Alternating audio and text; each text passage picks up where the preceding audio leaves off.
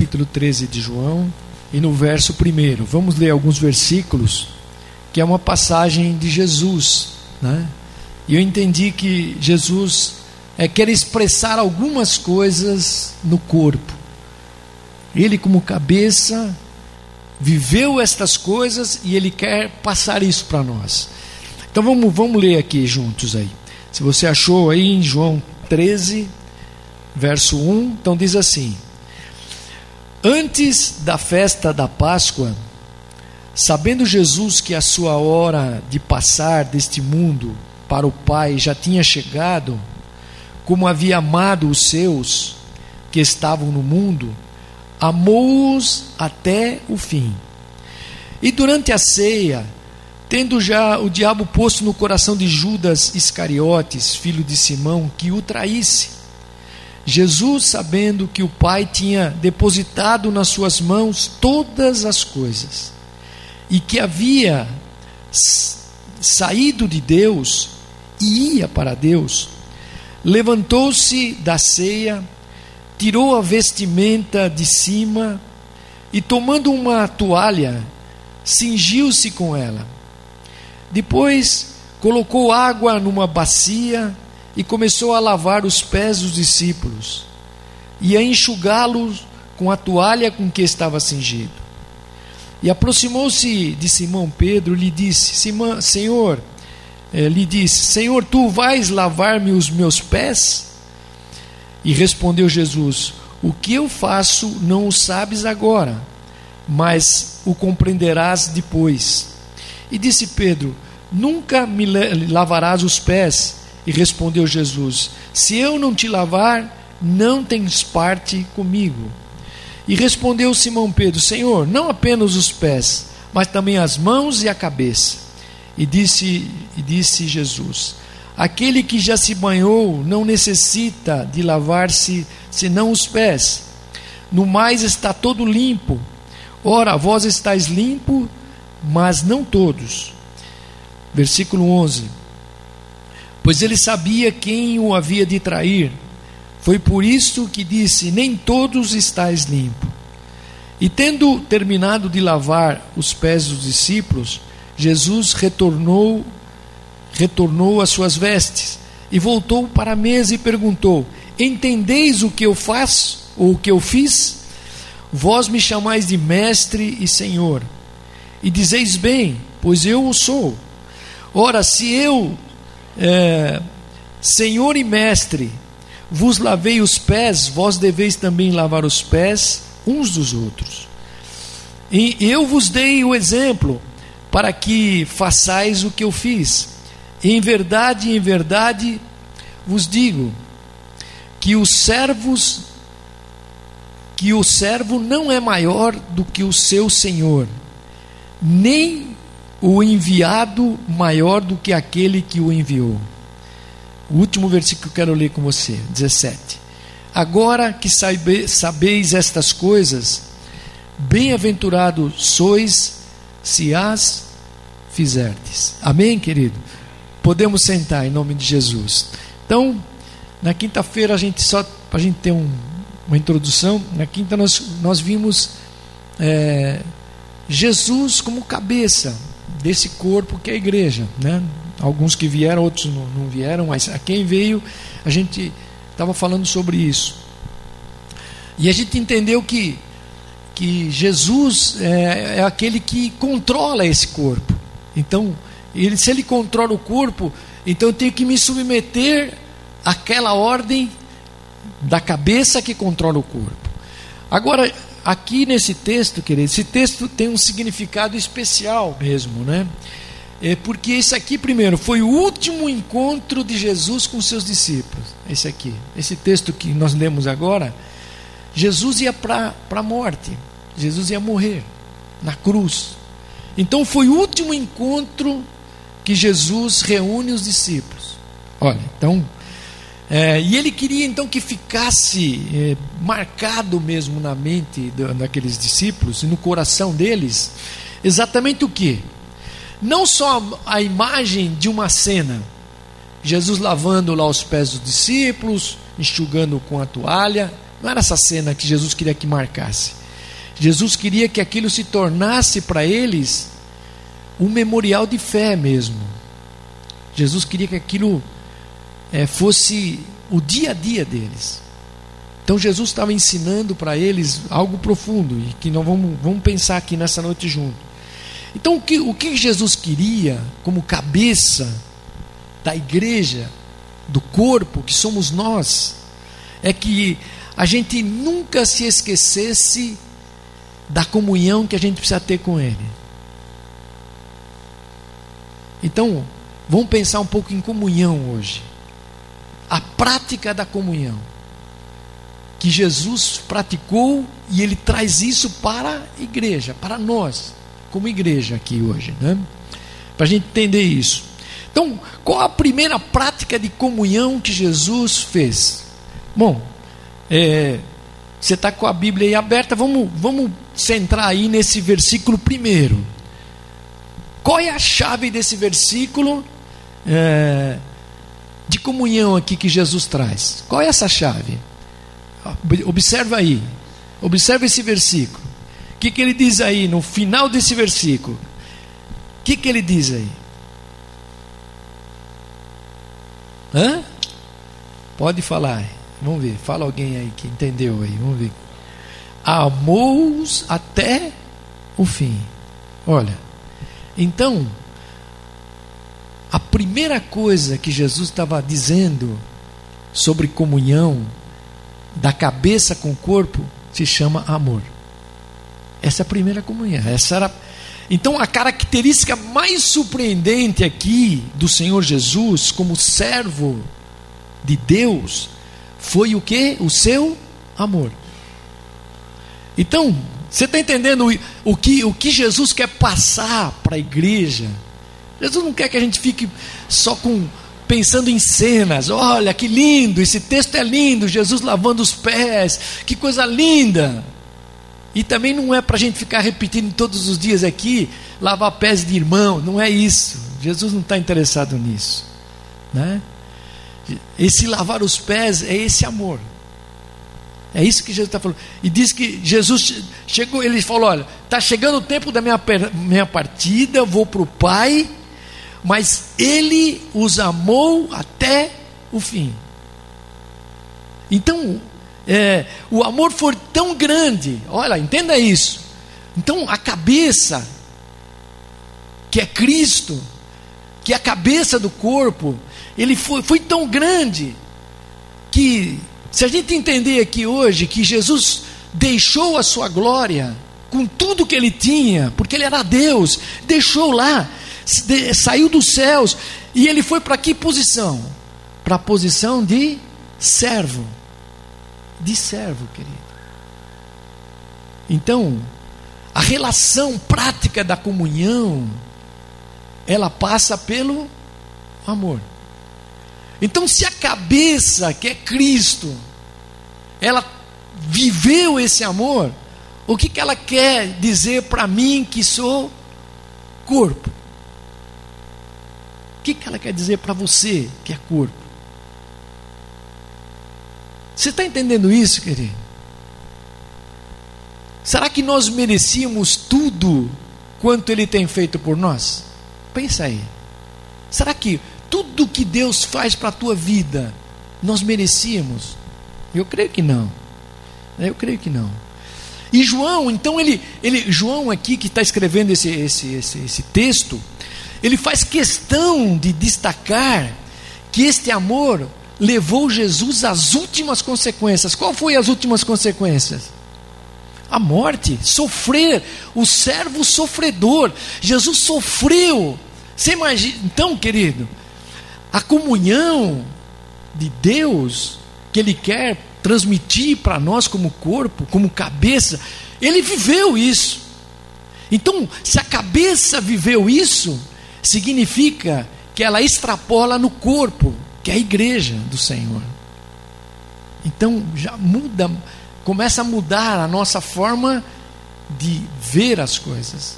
Né? Nós acabamos de cantar um louvor aqui, né? Lindo.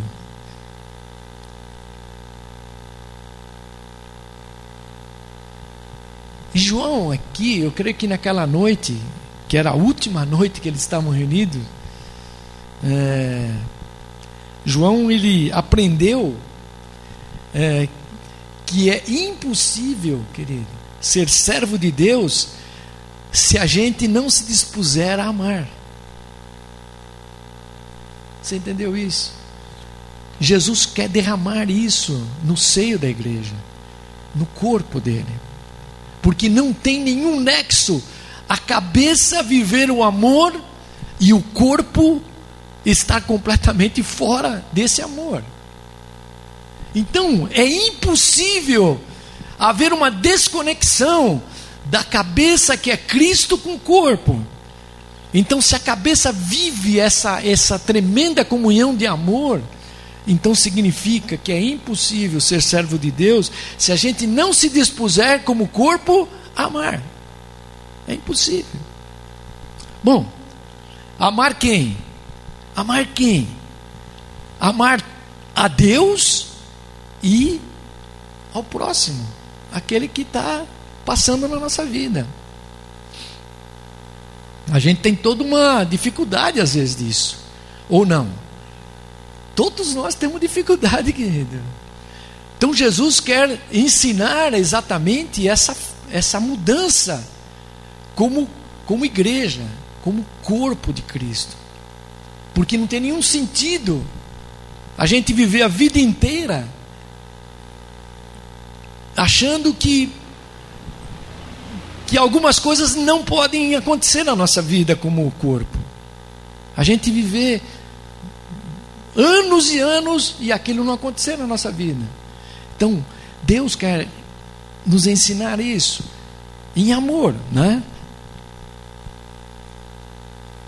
Do mesmo modo que Jesus amou.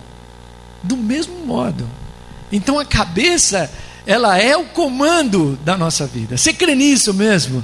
Você crê que a cabeça é o comando de todas do corpo? Então, se ele é a cabeça e ele comanda, significa o quê? Que é impossível então eu estar nesse corpo se eu não me dispuser a amar também. Com maior dificuldade que tem, todas as dificuldades sejam interiores que nós temos, seja de relacionamentos que nós temos, mas é impossível, se nós estivermos em Deus, esse amor não exteriorizar sobre a nossa vida. Tem que acontecer. Tem que acontecer isso na nossa vida. Olha, lá no livro de 1 João, tem alguns versículos interessantes, que eu quero ler assim rápido para você. Você não precisa nem abrir se você não quiser. Mas 1 João 4, 19, 20 e 21 diz assim: ó, Nós amamos porque Deus nos amou primeiro. Então, isso é um, um, um conceito, um princípio verdadeiro de Deus. Então, eu só consigo amar alguém porque Deus me amou primeiro. Deus me amou primeiro. Depois ele diz assim no versículo 20: Se alguém diz, Eu amo a Deus, mas odeio o seu irmão, é mentiroso, pois ninguém pode amar a Deus a quem não vê, se não amar o seu irmão a quem Vê. E o 21 ele diz assim: o mandamento que Cristo nos deu é este: quem ama a Deus, quem ama a Deus, ame também o seu irmão. Então não tem meio termo, é bem, bem, é bem categórico. Jesus é bem sério nessa, nessa área, ele não, não abre margem nenhuma para que a gente tenha qualquer outro tipo de pensamento. Então ele diz assim: olha, se você ama a Deus, então, você tem que amar teu irmão. Você tem que amar o teu irmão. Mesmo com todas as mazelas que ele tem, mesmo com todas as coisas difíceis que ele tem.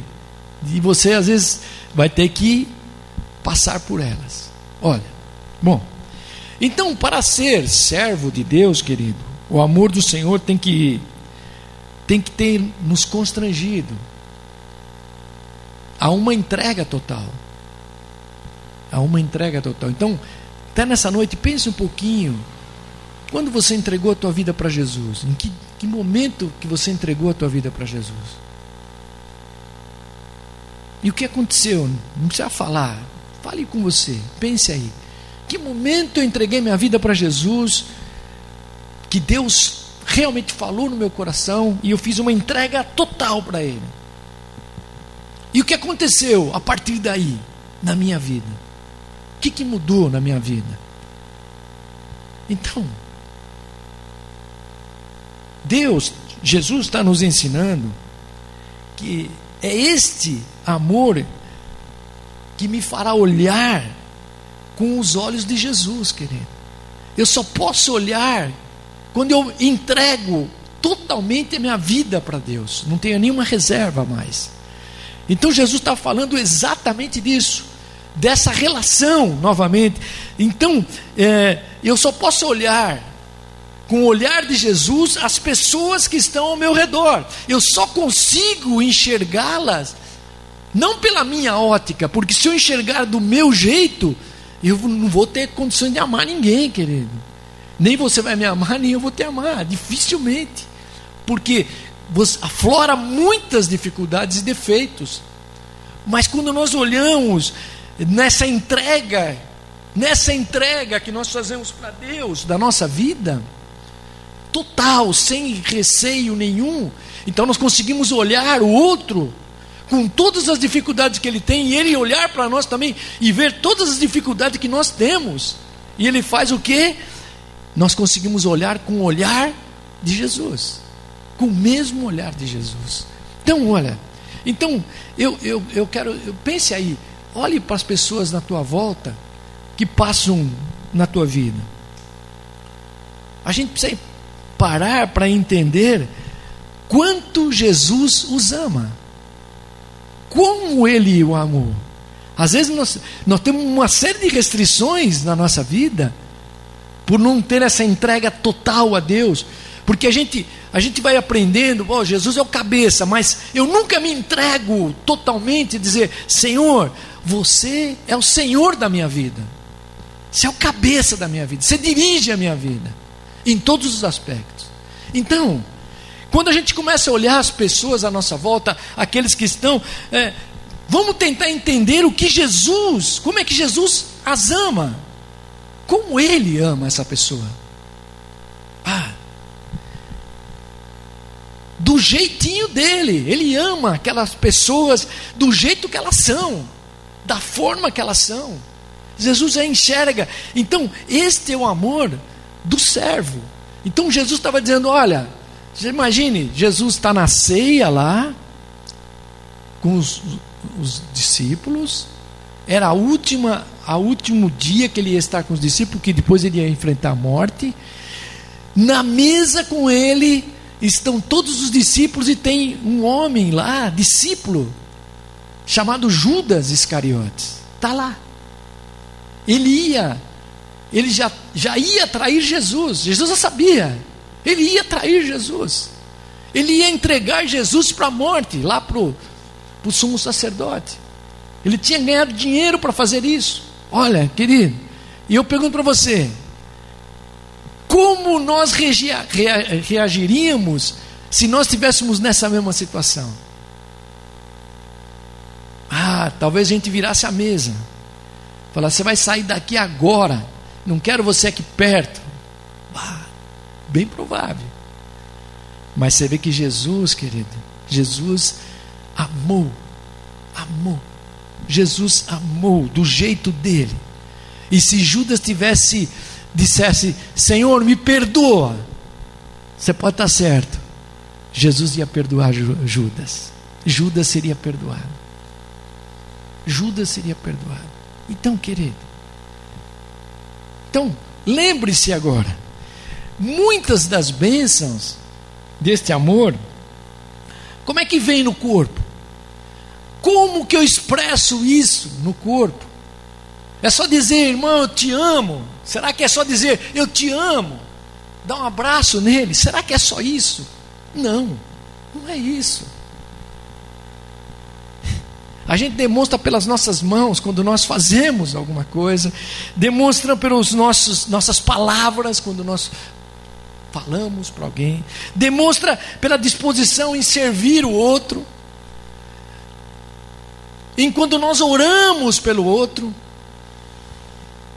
Então esse amor, ele vai se exteriorizando de forma prática mesmo. Essa comunhão é de forma prática. O tipo de amor que Jesus espera, que a cabeça espera que exista no meu coração, no teu coração, querido, é, é que sabe que é que fará aquilo que Jesus fez, amou até o fim. Como é que eu vou até o fim com alguém que eu tenho que suportar? Seja na tua família, seja na, na igreja, ou seja no teu trabalho, seja com o que for. Como eu vou até o fim? Só debaixo desta marca de amor, dessa marca de comunhão de amor. É isso que Jesus estava dizendo. Por isso que, por isso que Jesus aqui no versículo 17 ele diz o que? Já que vocês conhecem esta verdade, vocês serão felizes se praticarem isso. Se a gente praticar isso. Se a gente não praticar isso, não tem muito sentido, querido. Você entendeu isso? É, que Deus está querendo explicar para nós. Eu estou entendendo que a gente foi, eu fui muito ministrado nisso. Então, não há verdadeira comunhão com Deus ou com os homens sem amor. Não tem. Comunhão é o fruto da expressão da prática do amor, dessa prática. Se não houver essa prática, não tem essa comunhão. É por isso que, quando Jesus é, afirma para Pedro lá, que ele está junto lá, Pedro, é, que se ele não estivesse disposto é, a, a aceitar o amor prático de Jesus, que Jesus falou assim: Eu vou lavar os teus pés, Pedro. Pedro falou: Mas de forma nenhuma você não vai lavar meus pés. Então, quando Jesus afirma para Pedro, se ele, se ele não tivesse disposto a aceitar esse amor prático de lavar os pés dele ali, significa que, que ele não teria parte com ele. Olha que coisa profunda isso, querido. Então, o amor de Deus ele tem que, ele tem que trabalhar, Deus precisa trabalhar isso na nossa vida é, como igreja, como corpo de Cristo, para que isso, para que a gente tenha parte com Ele, para que a gente participe, para que quando, quando o corpo de Cristo estiver em todas as posições que estiverem, seja no trabalho ou na casa, onde que tiver, o que, que vai acontecer? Vai acontecer que eles vão ver a cabeça, que é Cristo Jesus. Ele vai enxergar isso. Então, então assim também é a resposta que nós damos ao amor de Deus em Cristo Jesus, querido, que nos permite acesso ao Pai. O amor, a comunhão é que nos, nos dá esse acesso. Então, na medida que você exterioriza na prática esse amor, o que, que vai acontecer? Nós vamos tendo acesso a Deus. Cada dia mais nós nos aproximando de Deus, é, para sermos o que? Transformados por Ele dia a dia. Então é um processo de Deus que Ele vai fazendo isso na nossa vida é, de uma forma bastante tranquila, porque Ele estava fazendo isso para os discípulos para quê? Para transformá-los, para que lá na frente eles pudessem expressar como eles expressaram lá na frente. Depois que Jesus partiu, tudo eles, eles se posicionaram nesta comunhão de amor. Então, se nós permitirmos que o, que o amor de Jesus transforme a nossa vida, então nós teremos parte com Ele. Nós teremos parte com Jesus. Fazemos parte deste corpo deste corpo que não é a igreja quatro paredes, não é a igreja denominação, organização, é a igreja organismo vivo que nós falamos na quinta-feira passada. Então, quando nós somos tocados pelo amor de Jesus, nós amamos a ponto de servir, de servir. Então, o amor de Deus, ele passa a ser é, diferenciado. Nós passamos a servir o que? Servir o quê? Quem pode arriscar aqui? Servir a Deus. Mas especificamente nós servimos o quê? Cadê Deus? Deus está aqui. Mas ele não está materializado aqui. Mas ele está em espírito. Então, eu sirvo o quê? Eu sirvo a quem? As pessoas. E eu sirvo na igreja local, querido. Você lembra que nós falamos oramos até pela igreja. Então, quando Deus te tira, Deus te tira então esse amor prático, o que, que ele faz quando, quando nós somos tocados? Então nós passamos a servir a igreja local, onde nós estamos servindo, servindo para que ela, ela possa o quê? Através da igreja local, essa organização aqui, Água Viva hoje, vamos falar, pensar, Água Viva, ela possa tocar a vida das pessoas daqueles que não conhecem a Deus. Então, essa, essa forma prática é que Deus quer trazer para nós. Então, a comunhão, é, às vezes na tua casa, depende desse amor. A comunhão com Jesus depende dessa oferta de amor que somos nós. Nós nos ofertamos como oferta a Deus. E Ele usa a nossa vida para quê? Para que outros venham conhecer este amor. Então, querido, Voltando lá, naquele, naquele trecho, a comunhão, ela depende do que então? De a gente aceitar a oferta de amor de Deus. Qual é a oferta de amor de Deus? É que Ele nos amou até o fim. Deus, fala para o teu irmão aí, Deus te amou até o fim. Você crê nisso, querido? Deus te amou até o fim. Não tem, não tem conversa. Deus nunca vai deixar de te amar. Então a comunhão com, com Jesus pode ser vista na expressão de amor pelos nossos semelhantes. Então, querido, se Deus me amou até o fim, olha para o teu irmão e diga para ele: então eu vou te amar até o fim. Eu vou te amar até o fim. Aleluia. Você crê nisso, querido? Eu vou te amar até o fim. Não importa. Não importa. Então, ó, primeira marca que Deus quer deixar no corpo como cabeça é o amor. Vamos ver a segunda coisa. Para a gente. Vamos terminar no horário. Cinco para meia-noite, tá bom? Já tem irmão indo embora. Não, vamos lá. Segunda coisa, olha. Está aqui no versículo 3. Olha o que diz aí. Versículo 3. Diz assim. Vamos, vou ler de novo aqui. Jesus sabia que o Pai havia colocado todas as coisas debaixo do seu poder e que viera de Deus e estava voltando para Deus. Versículo 4. E assim levantou-se da mesa, tirou sua capa e colocou uma toalha em volta da cintura. Depois disso, versículo 5: derramou água numa bacia e começou a lavar os pés dos seus discípulos, enxugando-os com a toalha que estava em sua cintura. Bom, Segunda lição que Jesus desejava é que sempre nós tivéssemos em mente, que os discípulos tivessem em mente, chamava-se humildade. Humildade, querido. Olha, é interessante notar aqui que João, quando ele escreve isso, ele faz questão de enfatizar que Jesus sabia quem ele era. Ele diz aqui, ó, o Pai colocou todas as coisas debaixo do seu poder. Debaixo de Jesus. Todas as coisas, nos céus e na terra. Olha, significava o quê? Que Jesus tinha uma posição de Senhor do universo, querido. Jesus era o Senhor do universo. Nada acontecia sem Jesus. Deus havia colocado todas as coisas nas mãos de Jesus. Então ele sabia quem ele era, qual era a sua posição, ele tinha consciência tudo, porque ele diz aqui no versículo aqui, ó, que ele viera de Deus e estava voltando para Deus. Então Jesus tinha muito consciente isso.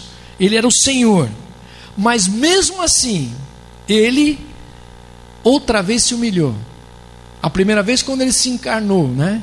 Quando ele nasceu, você imaginou? Ele desceu da glória, se fez pobre para que nós pudéssemos enriquecer.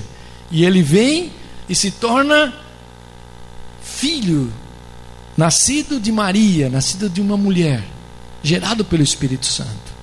Então, querido, e aí ele assume aqui, ó, numa humildade, a sua posição de servo, de servo, humilde.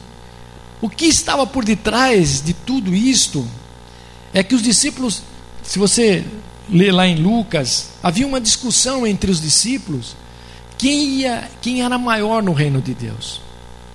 Olha, quem é maior? Será que é esse, fulano, ciclano? Eles, eles se levantavam e começaram a contender sobre isso. Né? Então a resposta a esta contenda é, foi a ação de serviço humilde de Jesus. Ele vai, tira sua capa, coloca uma toalha, se cinge dela e começa a lavar os pés do discípulo, enxugar. Oh, e ele estava dizendo: Olha, eu sou o maior. Vocês estão querendo saber quem é maior nisso, naquilo, faz isso, faz aquilo. Eu sou maior, sou o Senhor, sou o soberano que Deus depositou todo o seu poder sobre mim. Ele estava dizendo isso, mas eu sou servo, sou servo. Então, querido, fiquei pensando nisso hoje. Sem humildade, querido, não há comunhão com Deus, nem com o próximo. Não consegue, a gente não consegue.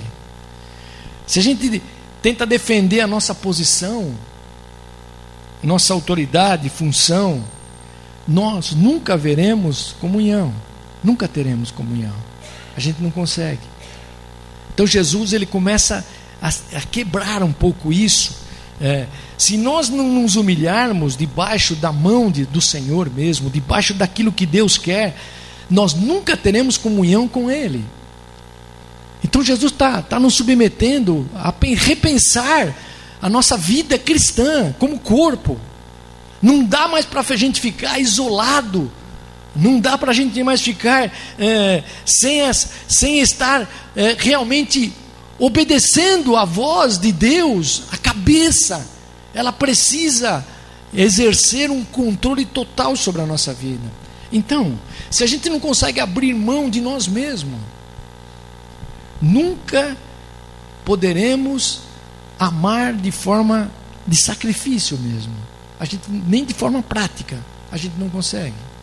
Porque Jesus, ele, ele os amou até o fim, mas ele mostrou na prática ele lavou lá os pés dos seus discípulos. Então, é, a humildade é muito importante, querido. É essencial nessa, nessa relação de marca de corpo que Deus quer trazer sobre a nossa vida. Então, é, aqueles que são humildes serão o que? Exaltados lá na frente. Aquele que é exaltado vai ser derrubado, não tem conversa. Por quê? Querido, Jesus estava querendo imprimir isso na vida dos discípulos e, por, por consequência, nos ensinando hoje, como corpo, qual é a nossa relação de amor e humildade que Deus quer fazer. Então, o importante aqui, se você for pensar, não é quem nós somos, mas o que nós desejamos construir. O que, que nós queremos construir? O que, que você quer construir como corpo de Cristo? O que, que eu quero construir como corpo de Cristo? Então, quando eu olho para mim,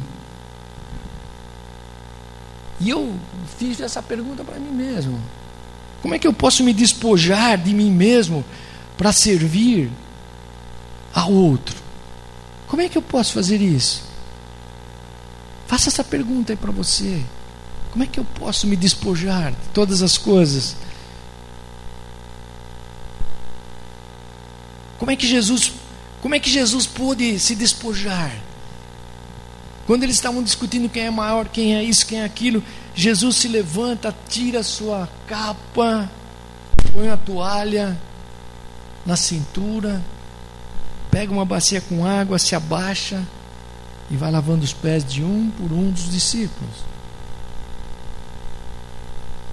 Ele, Senhor de todas as coisas. Então, essa pergunta ficou calando hoje em mim. É, como eu posso me diz, mudar isso dentro de mim, como corpo de Cristo? Como é que eu posso estabelecer um novo patamar de que Deus quer fazer na minha vida? Porque, querido, esse é o tempo de Deus. Jesus está voltando. Aqui Jesus estava indo para a morte e voltando para o Pai. E agora Jesus está voltando para buscar o seu corpo, que é a igreja. Eu, você, cada um de nós que somos aqui. Que aqui não tem nada a ver com salvação. A salvação está garantida na tua vida, porque a salvação foi feita por Jesus Cristo.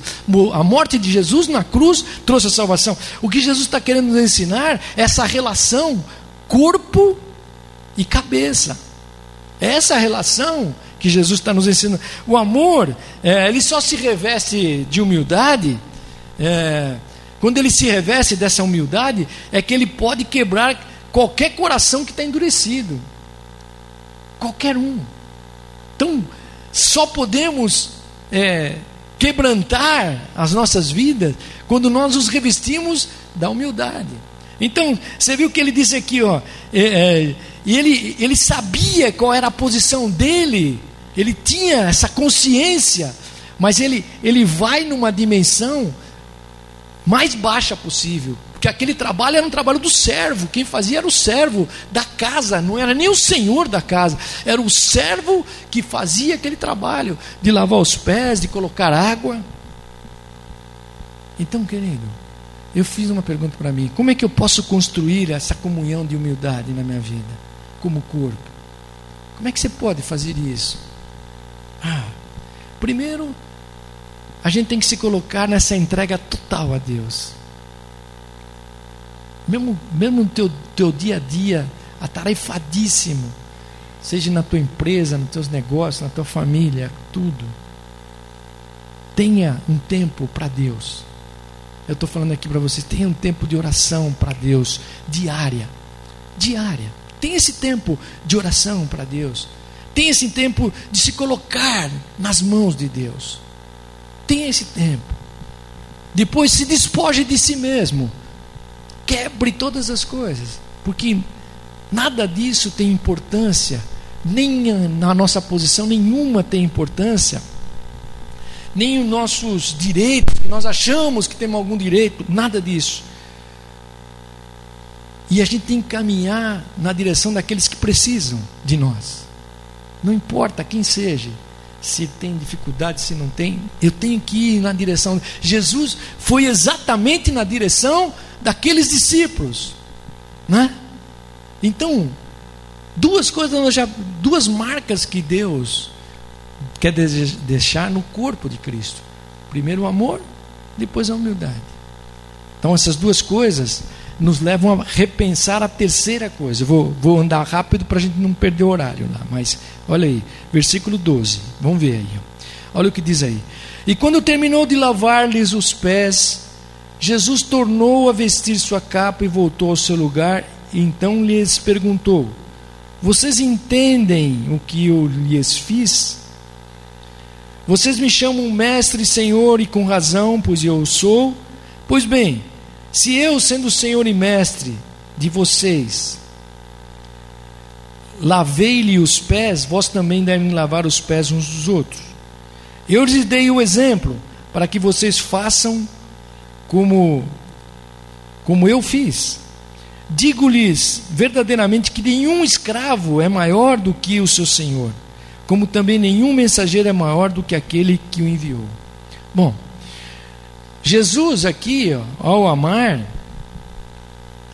a terceira coisa que Jesus quer marcar na nossa vida é o compromisso que ele tem com restauração. Jesus tem um compromisso de restauração, querido. Olha, então ele, ele nos dá, ele nos dá o exemplo do seu amor, nos dá o exemplo da humildade, e agora ele nos leva a repensar na restauração. Olha, olha que interessante aqui.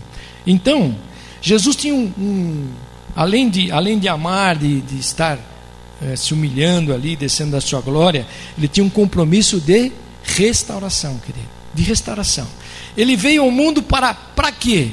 Para que Jesus veio ao mundo? Pensa aí. Para que Jesus veio no mundo? Para restaurar a mim e você. Foi só isso. Jesus veio para isso, querido, para restaurar a mim e você.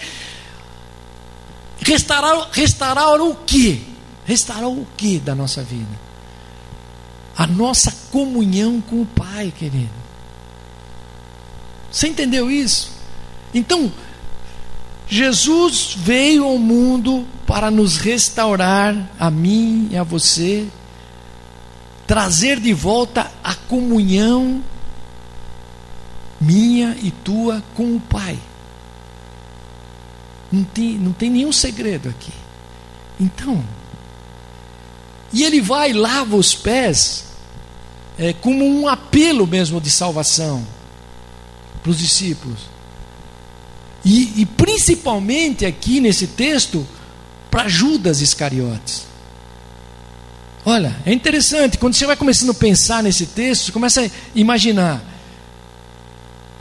Jesus não falou isso, mas Jesus estava dizendo para o Judas, sabe, eu, eu sei tudo que está no teu coração. E ele sabia, Judas sabia que ele ia fazer. Ele sabia. Né? Nós, nós vemos o texto que ele entende. Ele estava tudo programado já, estava tudo certo, planejado. Era como Jesus estivesse dizendo para ele: Olha, eu sei tudo que está no teu coração. E você sabe que eu sei disso. Você sabe. Era como Jesus dizendo assim: Olha, volte a ser meu discípulo novamente. Restauração. Restauração. Aleluia.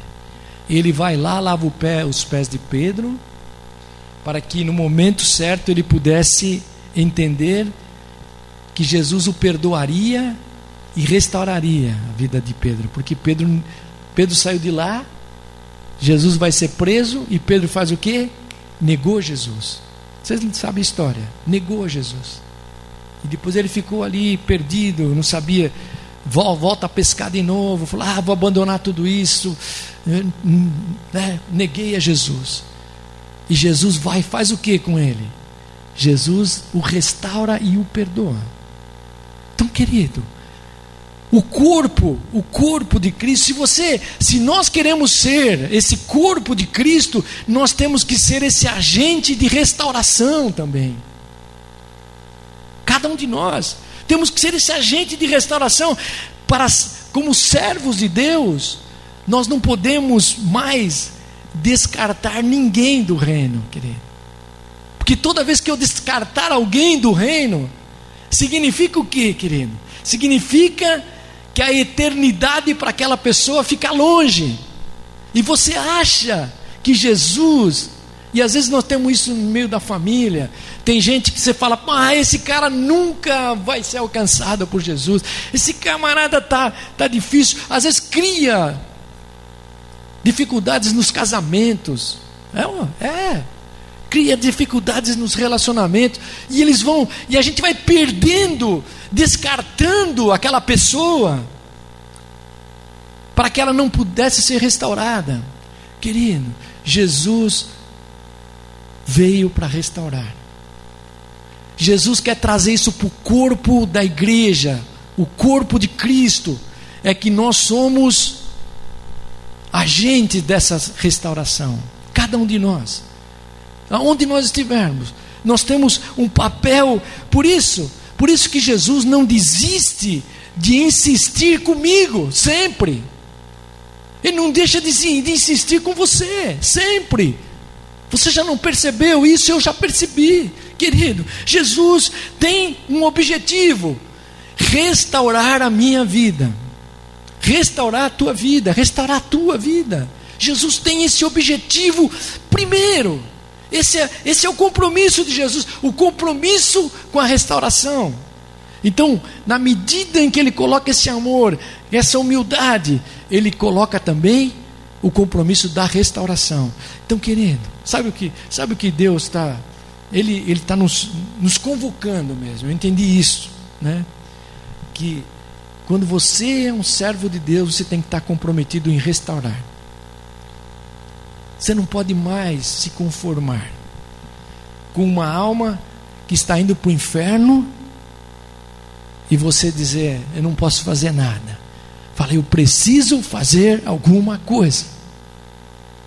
É compromisso de restauração que Deus quer trazer sobre a nossa vida. É você ver um irmão que está se afastando por um caminho fora daquilo que Deus quer e nós não fizermos nada por ele. Ah, esse cara aí fez tanta coisa errada, ele está pagando o preço mesmo. Não, querido. Deus quer que a gente desligue isso do corpo. O corpo reflete o que está na cabeça. A cabeça tem compromisso com restauração. Jesus não desiste de nenhum de nós. Jesus não desiste da tua vida. Por mais difícil que você seja.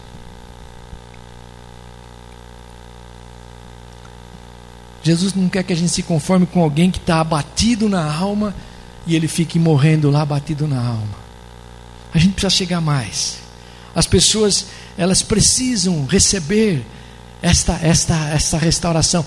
Você pode dizer, ah, Jesus restaura. E a gente, a gente precisa quebrar essa coisa, querido. Que a gente começa a dizer sempre, Jesus restaura. É verdade, Jesus restaura. Mas Jesus restaura através do que? Corpo, querido. É do corpo. Jesus não, não vem aqui, ó, no domingo e pega o microfone e fica pregando aqui para você, fisicamente, nem para mim. Ele, ele, ele se move em nós. Ele começa a restaurar através do corpo. Então, querido, era isso que Jesus estava ensinando, que é, o que é a cabeça, o que, que ela faz no corpo.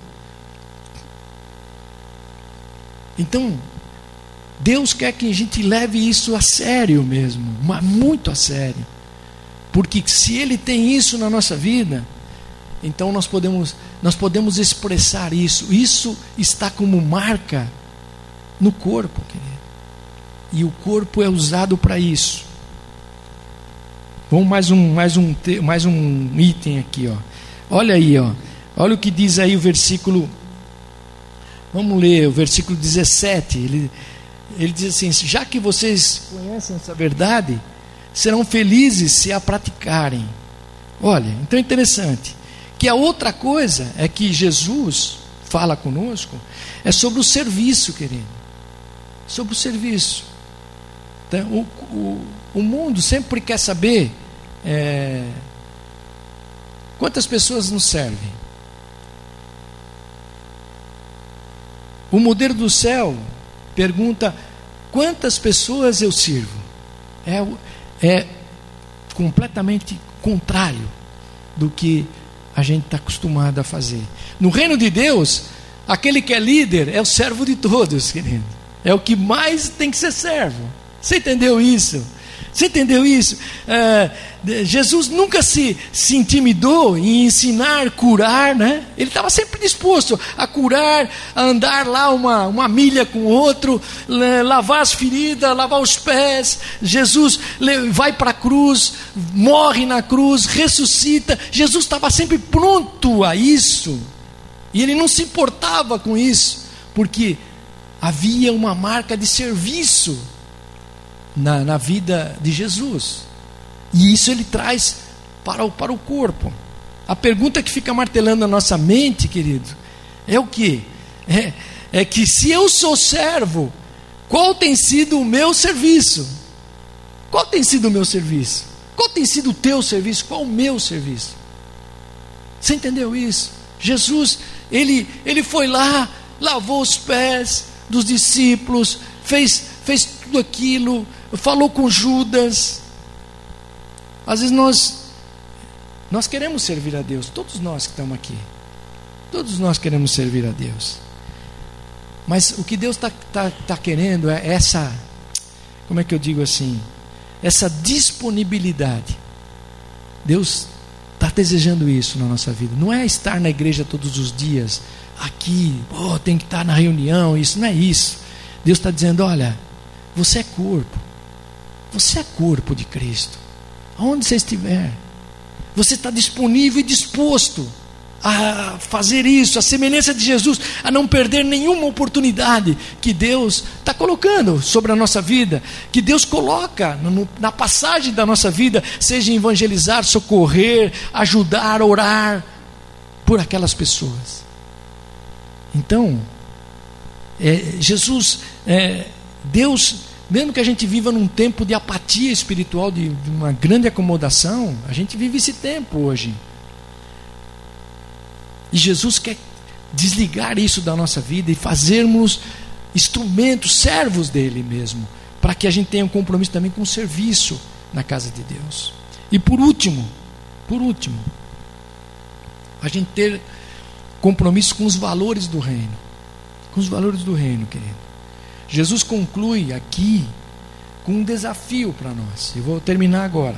Dois minutos termino. Não adianta só conhecer. A gente precisa viver. Não adianta, querido. Se a gente já foi constrangido pelo amor de Deus, Jesus começou e nós começamos a amar Jesus, entregamos a nossa vida para Ele. Se a gente já está é, vivendo essa humildade debaixo da poderosa mão de Deus, se nós já é, estamos sendo restaurados e também entendemos que somos um canal, um agente restaurador de Deus, tudo isso é importante.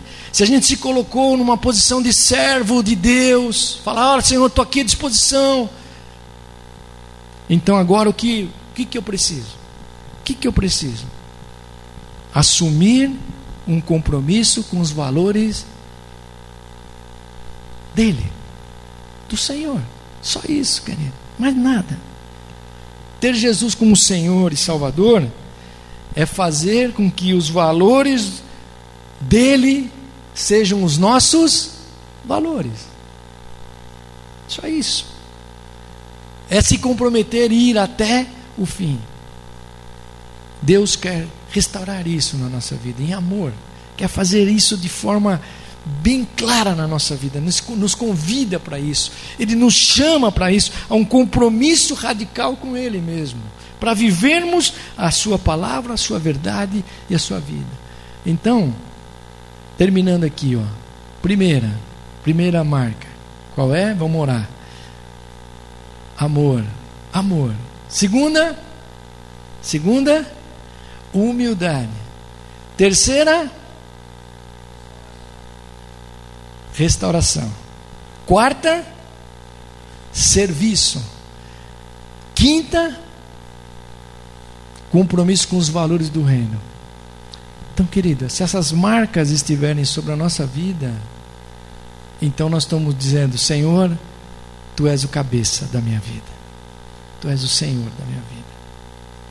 Então, se isso não estiver acontecendo na minha vida, nesta noite é noite de a gente também se restaurar diante de Deus, colocar a nossa vida diante do Senhor, dizer: Senhor, eu quero, eu quero estar nesse, nessa, nessa dimensão que é o corpo e a cabeça. É o corpo e a cabeça. Vamos orar agora? Peça, ore com alguém aí. Ore com alguém aí com você. Ore aí. Ore com uma pessoa que você ama muito. Que você ama muito, mas que você nunca orou por ela. Aleluia. Ore com ela agora. Procure, procure orar com ela agora. Aleluia. Aleluia. Tenha, tenha alguns, tenha esses, esse tempinho agora para você. Primeiro, orar um pelos outros. Aleluia. Nós somos servos de Deus. Como servos de Deus, nós estamos debaixo dessa palavra. Aleluia. Comece a declarar nessa noite aí, juntos, nesta oração que você está fazendo em conjunto aí, querido, como corpo de Cristo misturados que estamos, é, diferentes em posições sociais, em cor, em intelecto, nós somos diferentes em muitas coisas, mas tem algo que nos liga, Senhor, aleluia. Há o amor de Deus que liga a nossa vida, aleluia. Por isso, Senhor, nesta noite, Jesus, derrama este amor em cada coração que está aqui, aleluia.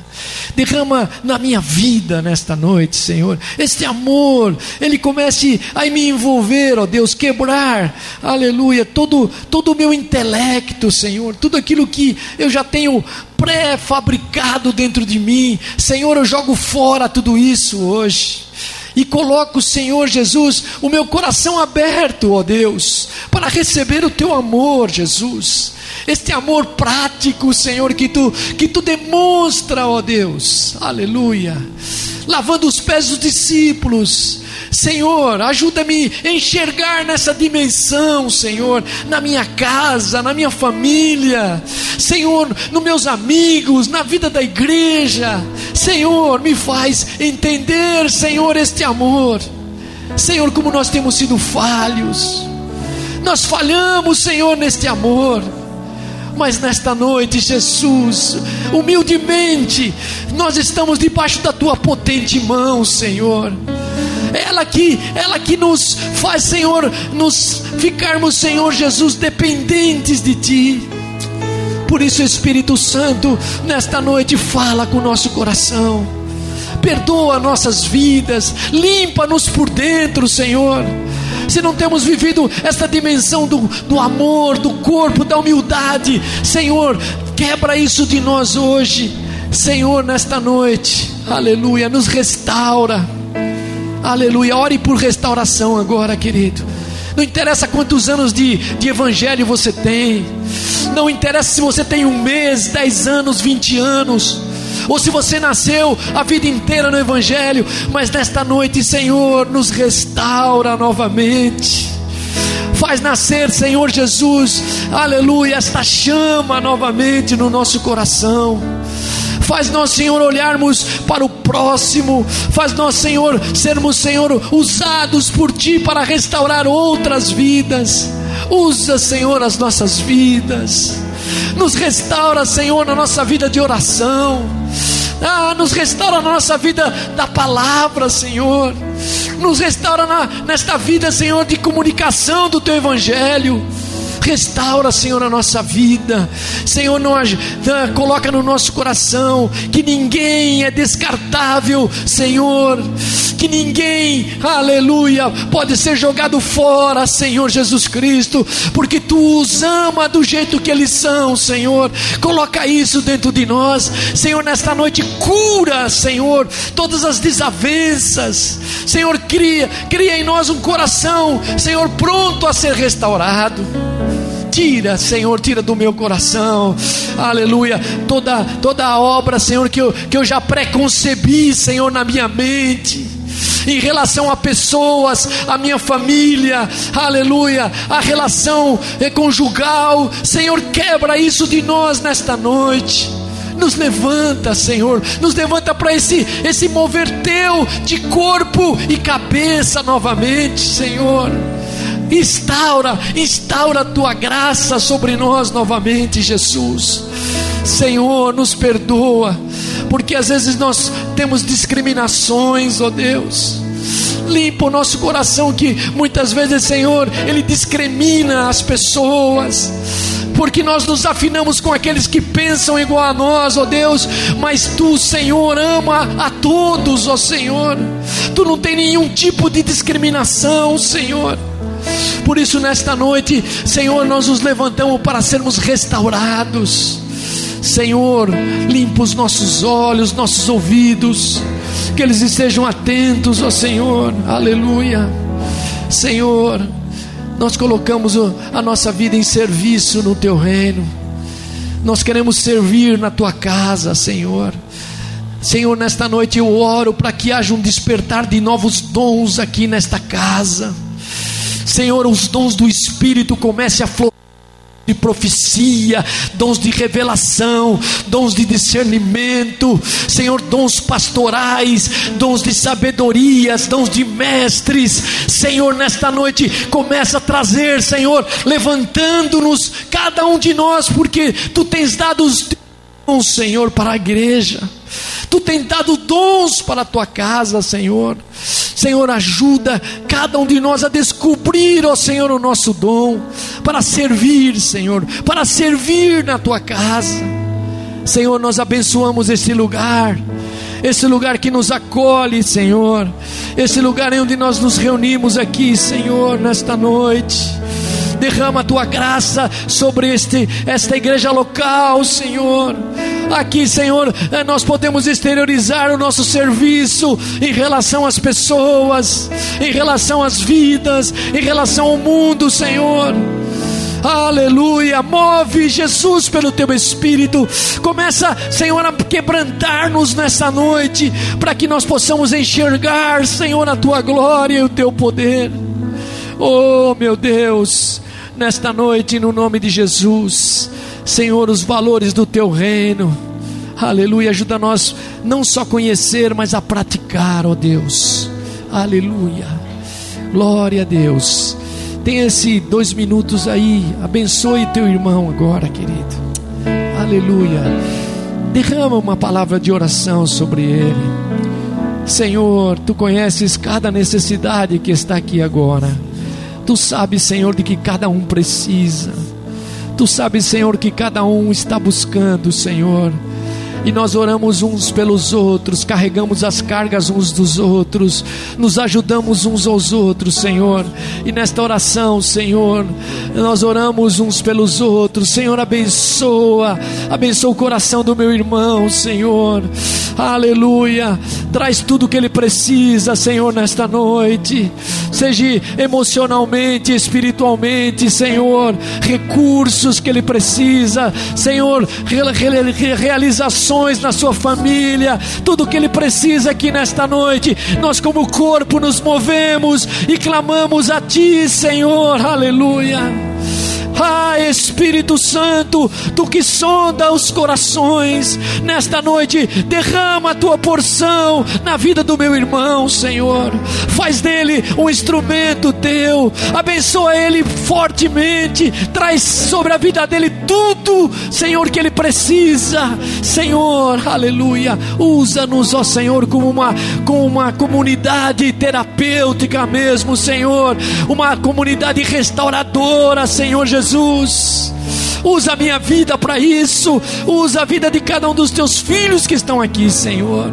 Nós nos levantamos nesta noite para te oferecer o melhor, Jesus, e declarar que tu és Senhor, cabeça da nossa vida. Aleluia. Tu és o Senhor. Nós nos submetemos à tua soberania, Senhor. Mesmo que a gente não saiba orar como deveríamos orar, mas tu nos ensina a orar, tu nos ensina a fazer todas as coisas. Senhor, nenhum de nós é descartável aqui, Senhor, mas todos que estamos, Senhor, aleluia, tu tens um plano já delineado para cada um de nós. Por isso, Senhor, nós te glorificamos nesta noite. Que esta palavra mova a minha vida como corpo, Senhor. E eu posso ser, Senhor, instrumento da tua glória. É o que nós oramos aqui, Senhor e abençoamos no nome de Jesus, o Senhor. Amém, Senhor. Aleluia. Glória a Deus. Amém. Amém, queridos. Glória a Deus. Nós vamos terminar. Você pode trazer suas ofertas, se assim Deus tocar teu coração. Depois nós oramos. Te convido para domingo nós estarmos juntos. Quinta-feira, vamos estar juntos aí. Creio que Deus tem uma continuidade em todas as coisas que Deus quer nos ensinar. Aleluia. Eu sei que cada quinta-feira a gente sai daqui é, pensando um pouco mais. É isso que Deus está trabalhando isso na nossa vida. E Deus vai usar cada um de nós para isso. Você crê nisso? Amém? Glória a Deus. Quinta, é, é, domingo. Domingo nós estamos a igreja às 10h30, né? O nosso culto. Se você quiser chegar aqui às 9 horas, venha. Tem a sala de oração aqui, ó. Onde você pode ter um tempo a sós com Deus.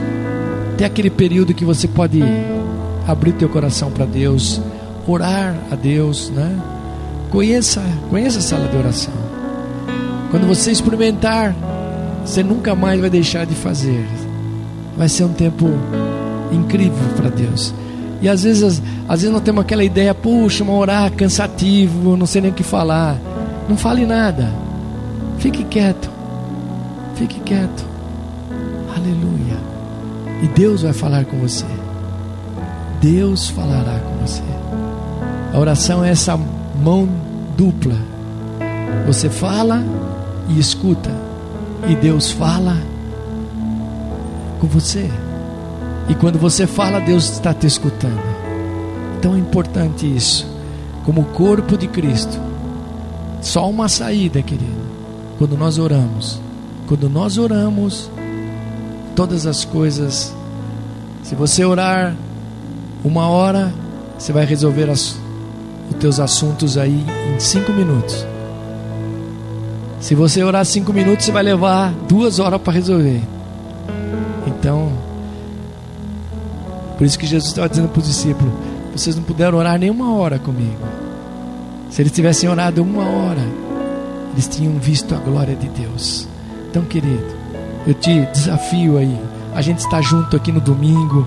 Quinta-feira, vamos estar tá junto aí de novo. Deus, Deus quer dar uma continuidade nisso. Eu tenho sentido nesses dias que Deus quer falar isso conosco, quer nos firmar mesmo como, como, como corpo. E Ele vai nos firmar como corpo, porque os, os tempos que virão e vêm pela frente são tempos muito difíceis. Se a gente não tiver firmado no corpo, a gente não consegue suportar. Amém, queridos. Aleluia. Senhor, te louvamos, te agradecemos, ó Deus, pela tua graça e amor, ó Deus. Obrigado, Senhor, porque todos os dias a tua palavra ela ela deixa marcas na nossa vida. Senhor, que o teu espírito abençoe os meus irmãos que estão aqui, Senhor, hoje. Abençoa suas casas, seus negócios. Senhor, dá uma noite de repouso mesmo. Que o sono venha e eles descansem, Senhor. Haja um descanso aleluia, revigorante, Senhor. Que amanhã, quando cada um se levantar, ó Deus, aleluia, eles possam estar debaixo de uma visão tua, Senhor, e saírem não mais cabisbaixo, ó Deus, mas saírem como corpo, aleluia. Somos corpo de Cristo, e por onde a cabeça nos conduzir, será dia, um dia extraordinário. Coisas maravilhosas de Deus vão acontecer na nossa vida. Por isso, Senhor, abençoa agora, leva cada um em paz ao seu lar, dá um descanso novo. Abençoa também a tua igreja e abençoamos essas ofertas que os teus filhos derramam aqui no teu altar, ó Deus. Que elas sejam instrumento de bênçãos na tua igreja ela possa ser instrumento de suprimento na tua igreja, mas também, Senhor, suprimento especial na vida de cada um dos teus filhos, ó Senhor. Que as janelas dos céus mesmo se abram e essas bênçãos sejam derramadas sem medida na vida de cada um, Senhor. Obrigado por esse tempo, por esse tempo de louvor, da palavra em que nós pudemos estar juntos aqui, Senhor. Leva-nos em paz nós abençoamos a tua igreja em nome do Pai, do Filho e do Espírito Santo de Deus, desde agora e para todos sempre. Amém e amém, Jesus. Glória a Deus. Dá um beijo aí no teu irmão, dá um beijo nele, um abraço. Deus te abençoe aí, em nome de Jesus.